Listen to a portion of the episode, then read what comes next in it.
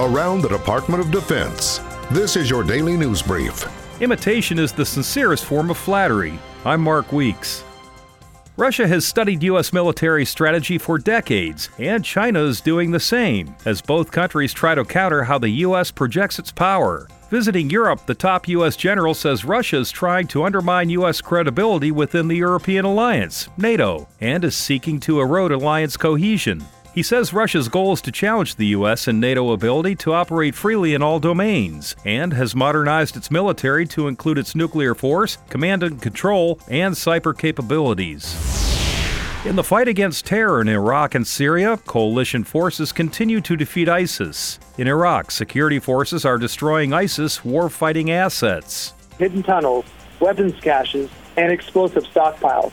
They are arresting suspected ISIS fighters so that they can be brought to justice and no longer threaten the Iraqi people who just want to rebuild their homes and their nation. And in Syria, ISIS is on the run. The Syrian Democratic Forces, or SDF, continue to successfully capture enemy fighters attempting to flee the battlefield. These tactics clearly demonstrate the growing desperation of ISIS as the SDF slowly closes in on the last group of remaining fighters in Syria.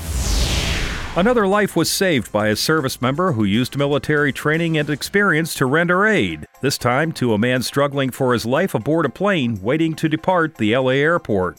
Navy Petty Officer Jeffrey Preuza, also on the plane headed for Hawaii, took charge, assessed the 79 year old man's condition, and revived him by applying oxygen, which was provided by the crew. Preuza, with experience in combat trauma facilities in Afghanistan, received the Navy and Marine Corps Achievement Medal for his actions.